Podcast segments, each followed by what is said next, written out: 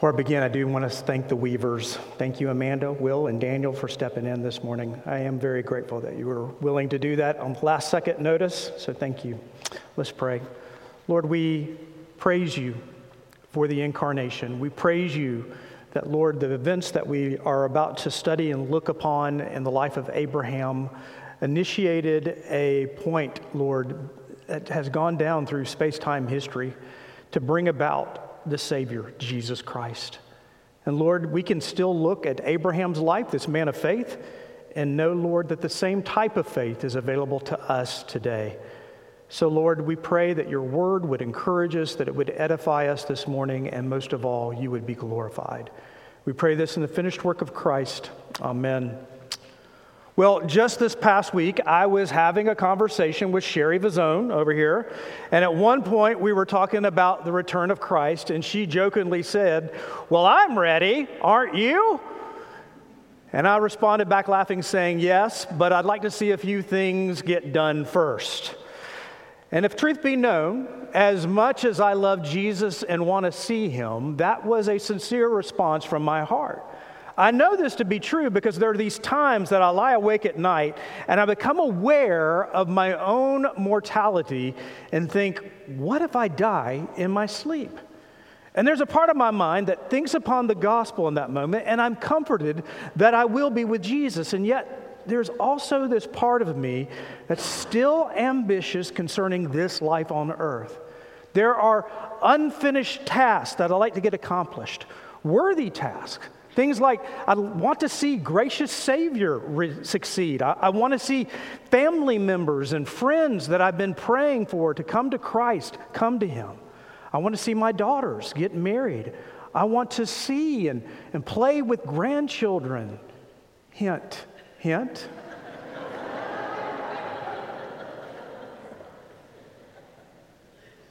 There are also writing projects that I like to finish, articles and books to be published that I keep putting off. And most of all, I like to make sure that Lisa is financially secure. Unfinished business, I think. And from the standpoint of my life on this earth, that's a strange thought to have. My business is finished when God says it's finished. It will not be like one of those afterlife movies where you desire to come back because you left something unfinished. I'm going to be before the throne of God, seeing and confirming with my eyes that my God is sovereign and he does whatever he pleases. And I can trust him to take care of my unfinished business in his timing and just enjoy being in eternity with him. Perhaps you have such thoughts too. Nah, I'm sure I'm the only one. But in our passage this morning, our friend and father Abraham dies. It feels like over these past few months, we have become intimately acquainted with him. And through the Holy Spirit, we have. And because we come to the end of his story in Genesis, we should take a moment to reflect and evaluate his life before we move on to Isaac. Did Abraham leave behind any unfinished business? Well, this is a natural place to do this. When we started Genesis, I told you that it's arranged in 10 books. And each book begins with the words, These are the generations of so and so. And Genesis 25 contains the last part of Abraham's life, which completes book six. Then it transitions to the shortest section, book seven, which gives us a very brief overview of the generations of Ishmael, Abraham's firstborn by Hagar. And in the latter part of the chapter, we will see the beginning of book eight, which is Isaac's story, the firstborn of Abraham by Sarah. And today I want to cover the first 18 verses, which completes Abraham's book and covers all of Ishmael's. And I'm going to do this by explaining the text first, and then we'll summarize Abraham's life. So that's going to form our headings this morning. Part one, finish book six and seven, and then part two, do the summary. For the casual reader of Genesis, chapter 25 starts with a surprise. We discover that Abraham has another wife named Keturah. She's never been mentioned prior to this point. She gave Abraham six sons. And one might wonder why Abraham did this when it might jeopardize the promise given exclusively to Isaac. In fact, it makes the bigger questions as where did she come from? And when did she arrive? Well, we can't say for certain because the text does not tell us. It only reveals that Abraham had children by her, and this is also confirmed in the genealogy of 1 Chronicles chapter 1. Now, there are three primary theories concerning Keturah. In verse 6, she's also referred to as a concubine, plural, where one would assume this includes not only Keturah, but also Hagar, who's mentioned later. Some scholars believe that Keturah was presented to Abraham by one of the chieftains of the land for the purpose of uniting with the people of Canaan in order to preserve some type of peace. These scholars believe that she arrived on the scene sometime between the birth of Ishmael and chapter 17 when God explicitly told Abraham that the heir would come through Sarah. Now remember, this was the time when Sarah and Abraham themselves were conspiring to have a child apart from God's providence. So that would not be out of character for them. If they tried it once, they might try it again just to make sure they had up backup sons here.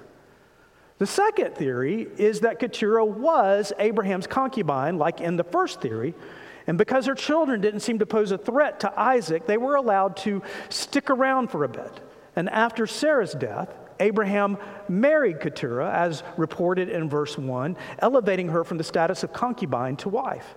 That is theory number two concubine first, and then wife second. And the third theory is that Keturah appeared after Sarah died.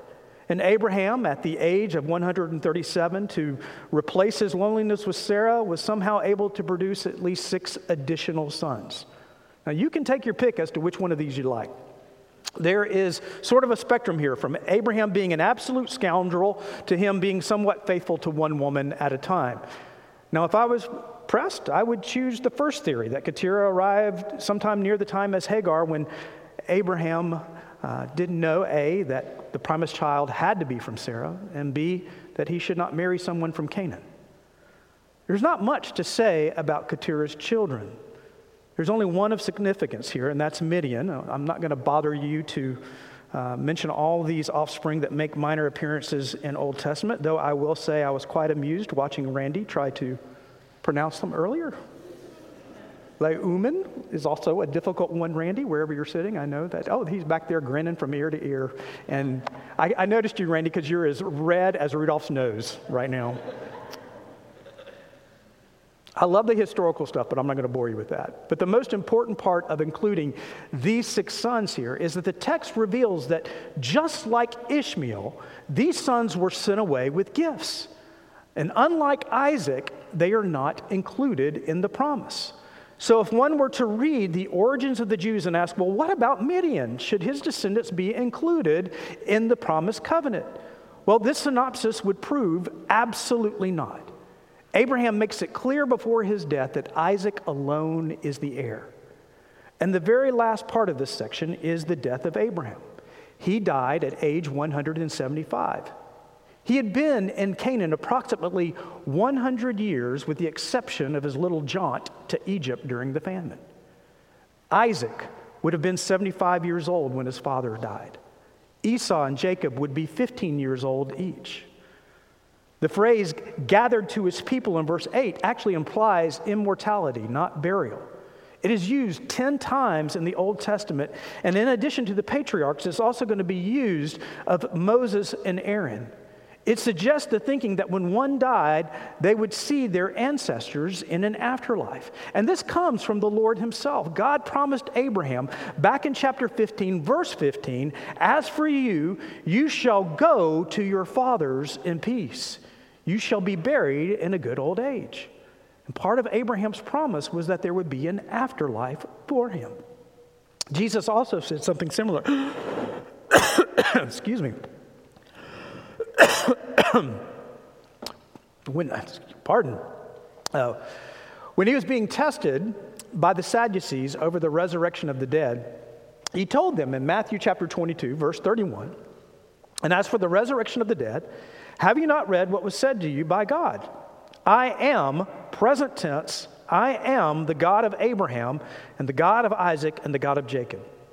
He is not God of the dead, but of the living. And when the crowd heard it, they were astonished at his teaching. So Jesus believed in an afterlife for these patriarchs. We'll need to ask ourselves well, what about Ishmael a little bit later when a similar phrase is employed? And the final observation is to see, like Sarah, Abraham was also buried in the cave of Machpelah. And interesting or surprisingly, Ishmael and Isaac meet up together to do this.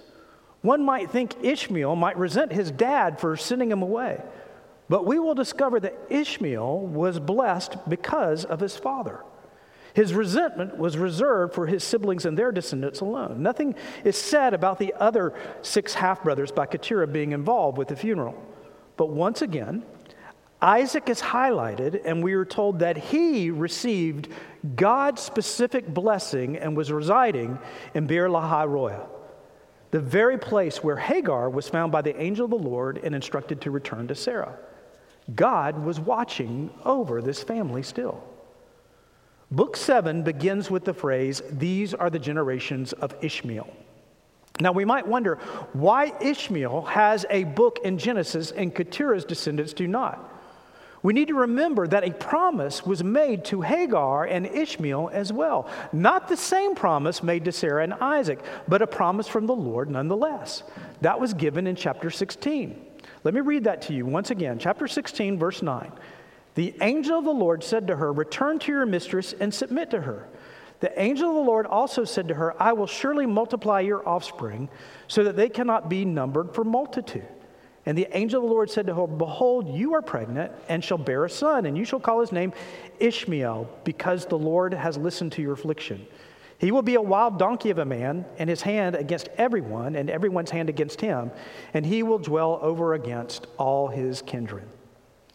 That prophecy is emphasized here in chapter 25, verse 12, where Ishmael is highlighted as the son of Abraham. And look at this. Thank you. There's an elder servant there for you. Um, bring it up. Thank you, Brandon.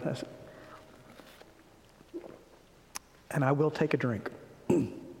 but that prophecy is emphasized in chapter 25, verse 12. Ishmael is highlighted as the son of Abraham and Hagar. And notice it says Sarah's servant, not his wife nor concubine. Moses would need to include this portion of the book to explain what happened to Abraham's firstborn with such a prophecy upon him. And his holy promise is referred to again in the genealogy of First Chronicles, chapter 1. Like the descendants of Keturah, there is not much to say about Ishmael's children. They also appear in other obscure references of the Old Testament. But there are two important points to note here. First, the 12 sons are called 12 princes of 12 tribes, or we might say distinct family units. The Lord made good on his promise that Ishmael's offspring would be greatly numbered as well. According to verse 18, his descendants settle across from Egypt, which would be the Arabian Peninsula. Ishmael is the founder of the Arabic nations. And we are told that, as promised, they would be against their kindred, which is true to this day. Both the Jews and the Muslims claim Abraham as a founder, and both are against one another still. Ishmael dies at age 137. And it would appear he is not buried at Machpelah with his father and Sarah. Isaac and Jacob will be, but not Ishmael. Thus, again, emphasizing his separation from the covenantal promise. And while he received what God promised him, there's no mention here of God's extended blessing like there was for Isaac back in verse 11. Lastly, Ishmael also receives the designation that he was gathered to his people. Now, there are two possible explanations for this. One is that while Ishmael may have been at odds with his brother, but because of the supernatural experience with his mother, he was still a believer in Yahweh. Ishmael still trusted in the Lord, but his descendants drifted because they were not part of the chosen. Don't forget, Ishmael was circumcised as a teenager back in chapter 17. Ishmael could have believed in a future Savior from Isaac's offspring, even if it wasn't from his own. That's one explanation. Excuse me. The other is that there are two types of people in the afterlife those of the promise and those who were not of the promise. Meaning that even at this early stage in biblical history that all souls were eternal, but their eternal state was divided. Abraham, Isaac, Moses, and Aaron had their people that they were gathered to in reward. Ishmael had his in punishment. And while I believe in an eternal hell, again, if pressed, I prefer the first explanation. Mainly because no other member outside of the promise receives this designation. Ishmael is unique to receive this blessing. So now we've arrived at the conclusion of Abraham's life. We've seen some events concerning Isaac in our previous chapters, and we've seen what were the end results of Ishmael. So, what can we say about Father Abraham and his many sons? For many sons had Father Abraham, and I am one of them, and so are you. So, let's begin there. If we were to begin with the bloodline of Abraham alone, then in addition to the Jews and the Edomites, descendants of Esau, this childless man, up until his age 89, produced at least 22 other people groups through eight sons. Possibly more, in that we just don't have the family lines past the grandchildren. So, already at his death, Abraham is the father of many nations. Another point to note is that Abraham is a model of sanctification for us. This is one of the reasons I love the scriptures. It reveals the significant and the insignificant flaws of the people it records. Isaac is a glutton and he plays favorites with his sons. Jacob deceives his father. Moses is a murderer and presumes upon God when he strikes the rock in the wilderness. David is both a murderer and adulterer. All of them are deeply flawed. In composing Genesis, it would have been so easy for Moses to have omitted Abraham's second concubine, Keturah. But under the inspiration of the Holy Spirit, he doesn't.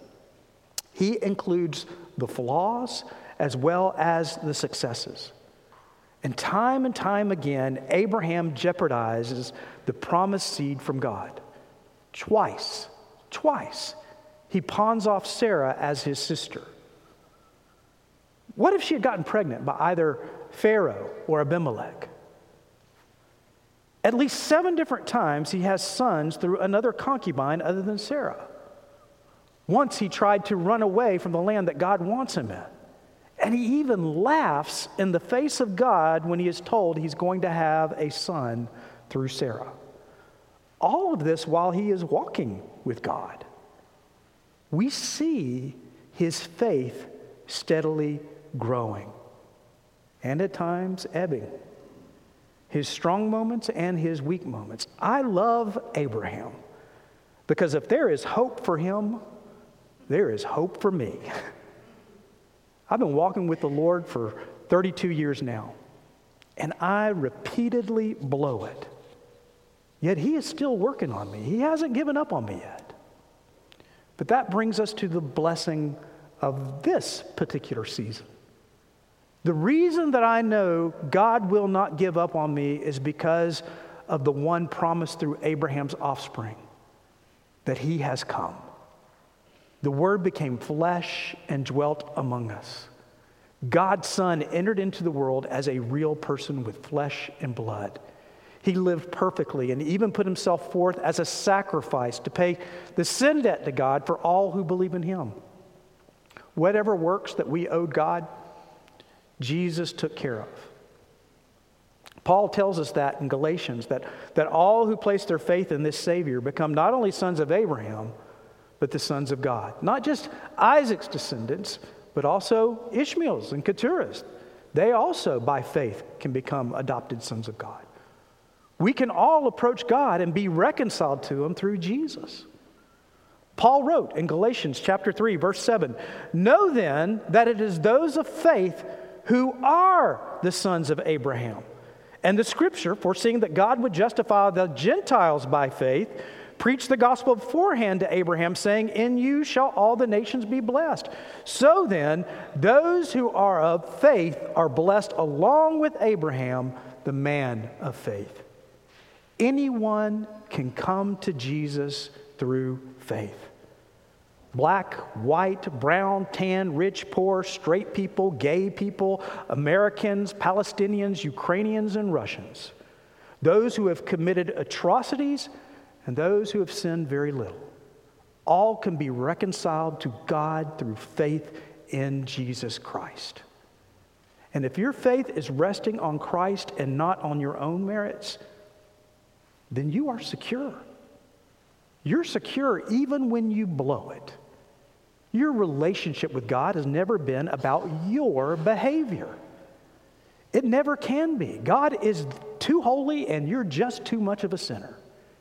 Your relationship to God is based on whether you believe that Jesus atones for your sin by his perfect life sacrificed on your behalf at the cross. And whether you believe that is going to be demonstrated in how you desire to live for him in the future because you love him and you're grateful for what he did for you. So we all become like Abraham. Some days we get it right. Our faith is, is strong. It's so strong that we can face down tyrant emperors and chase them back to Turkey like Abraham did in chapter 14. And other days, our faith is so weak and we sin and we're coming to God once again pleading for his steadfast love. The reason God doesn't give up on you is because He sent His Son into the world to ransom you from the penalty of sin. The debt has already been paid, and you have been adopted as His child. If you want, you can turn with me here, but turn to Luke chapter 1. This is found on page 856 if you're turning there with me. and look at the first words that came out of the mouth of the priest Zechariah after he was able to speak again. Now, the first part of this prophecy, up to verse 74, concerns Jesus, and the second concerns his son, John the Baptist. We're just going to look at the first part here. This is Luke chapter 1, verse 68. Blessed be the Lord God of Israel, for he has visited and redeemed his people. Excuse me, and has raised up a horn of salvation for us in the house of his servant David. And he had spoken by the mouth of his holy prophets from of old that we should be saved from our enemies and from the hand of all who hates us. Our enemies are sin and Satan. To show the mercy promised to our fathers and to remember his holy covenant, the oath that he swore to our father Abraham to grant us that we, being delivered from the hand of our enemies, might serve him without fear in holiness and righteousness before Him all of our days. Do you hear that? Because King Jesus has come, we can serve the Lord without fear and in the righteousness of Christ. When it comes to Abraham, we might even ask was Abraham faithful to God or Yahweh faithful to him? Did Abraham keep himself in faith? Or did God keep him faithful? So, allow me to get back to my comments concerning unfinished business. This fear that I might have left something undone in this world. Twice this past week, when I was speaking with Son One, the words regrets came up. On the one hand, I had a friend tell me that he had regrets for things he had not done when he was younger. And then on the other hand, I had a friend tell me that he had regrets over things that he had done when he was younger. For some reason, we think that God has given us a to do list, and our goal is to get as much of the right things done as we can and to eliminate the bad. And if we don't get them all done or corrected, our lives might be a failure. And when you get before the throne of God, He's going to say, Well, did you get project A done? No? You ran out of time? Hmm. Well, what about Project B? Did you get that behavior corrected that I told you to work on? No? Well, I'm really disappointed, son. But that is the wrong approach to success before God. He will not ask you how much you got done, but He's going to ask you, Did you learn to trust in me? Did you learn to trust in me? Did you have faith in me and who I am? When you saw someone hungry, Did you have faith to share your food? When you saw someone naked, did you share your coat, having faith that I could take care of both of you? When someone was in prison, did you have faith that I could give them a second or third or fourth chance like I've given you? What'd you do with the talents that I gave you? No, I, I don't care how productive you were, whether it was little or great. Did you use them and demonstrate that my son Jesus was enough in such a moment? He's not going to tally up a list of the times you did well or you did poorly. He wants you to learn to demonstrate faith in His Son right now. Right now, in this moment. Some of you have strong faith at this moment. You're flying high. You're chasing the tyrants. You're dwelling in the good land. You're willing to, to sacrifice your most precious possession, even if it's your own child. And you're more aware of God's covenantal promises than you ever have been. And you feel like, man, my, my quiet time and my prayer life is soaring. There's no way I'm going to sin right now. And some of you are in weak faith. You're tired. You feel exhausted. And you're saying, I love you, Jesus, but right now, if I was to be honest, I just want to soothe my hurt through this particular sin. I just want things my way for a change. I, feel beat up. I'm not sure I can take another step. But yet, even in the weak faith, there is this spark welling up in you. And while your performance is pitiful in your heart, you just can't let go of Jesus. There's a reason for that. Because he's not letting go of you. And even though you know he should cast you out, you claim his promise to Abraham of covenantal love. And you crawl back towards him, and what do you find? Do you find a, a demanding father waiting there for you with a list of chores to work off his grievances? Do you find a harsh scolding? No, you find a father that is running to meet you, and he is wrapping his arms around you, and he's yelling out at this time, Prepare the feast, for today my child has come home. This is Abraham's life. He had his good days and he had his bad days. But through it all, he kept his eyes on the coming Jesus on the promise that God would be his God and his people would have Yahweh as their God. Now, I've addressed those with strong faith and those with weak faith, but let me address those who think they have no faith.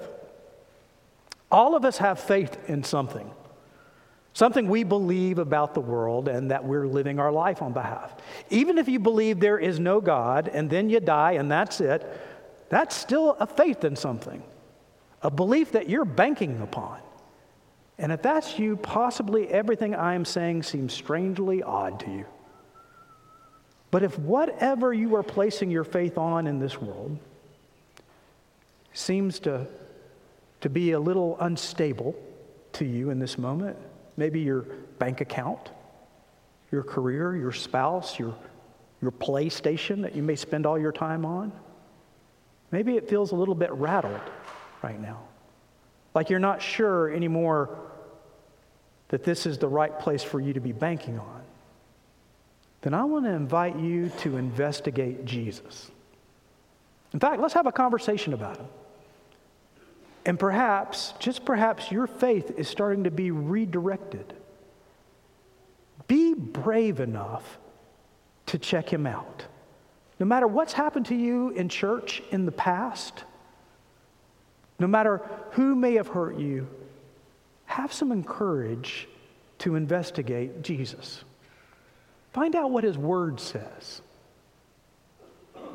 Is he asking you to measure up with a particular expectation, or is he saying, I'm the only hope you have because I've already measured up for you? Look to Jesus, not to yourself or this world. Look to Jesus. Allow Him to be your all in all. Let's pray. Lord, we thank you for your word, which is such a comfort to us, Lord. It is a comfort sometimes with doctrinal phrases, Lord, strong truth that we can stand firm on, and it's also a comfort to us, Lord, by the stories and the history that it reveals. And we thank you, Lord, that you tell us the story honestly, that there are flawed men like Abraham, whom you have called to yourself, and that you have developed faith in his life, Lord. You've imparted that to him. And that we can look at people like Abraham who start off really lousy at this. And yet we see them growing in their faith with you, trusting day by day, even when they fail, relying upon your promise. And Lord, you have promised through your Son, Jesus Christ, that he can take away our sin. And we know, Lord, that you never break your promises. Your word is always true. We know this because we have said it over and over again that what Yahweh wants, Yahweh gets.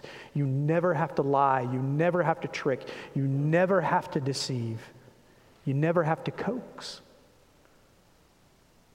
All we have to do is believe. And so, Lord, we pray that this morning, whether we're in strong faith, whether we are in weak faith or whether we are surrounded by those who have no faith in you, that you would turn our eyes towards the Lord Jesus Christ, that he would be our vision, that he would be our riches, that he would be our all in all, and that we would desire to serve him, to love him, and to be grateful for the wonderful gift of what he has purchased for us by his own flesh and blood. We pray this through his finished work alone. Amen.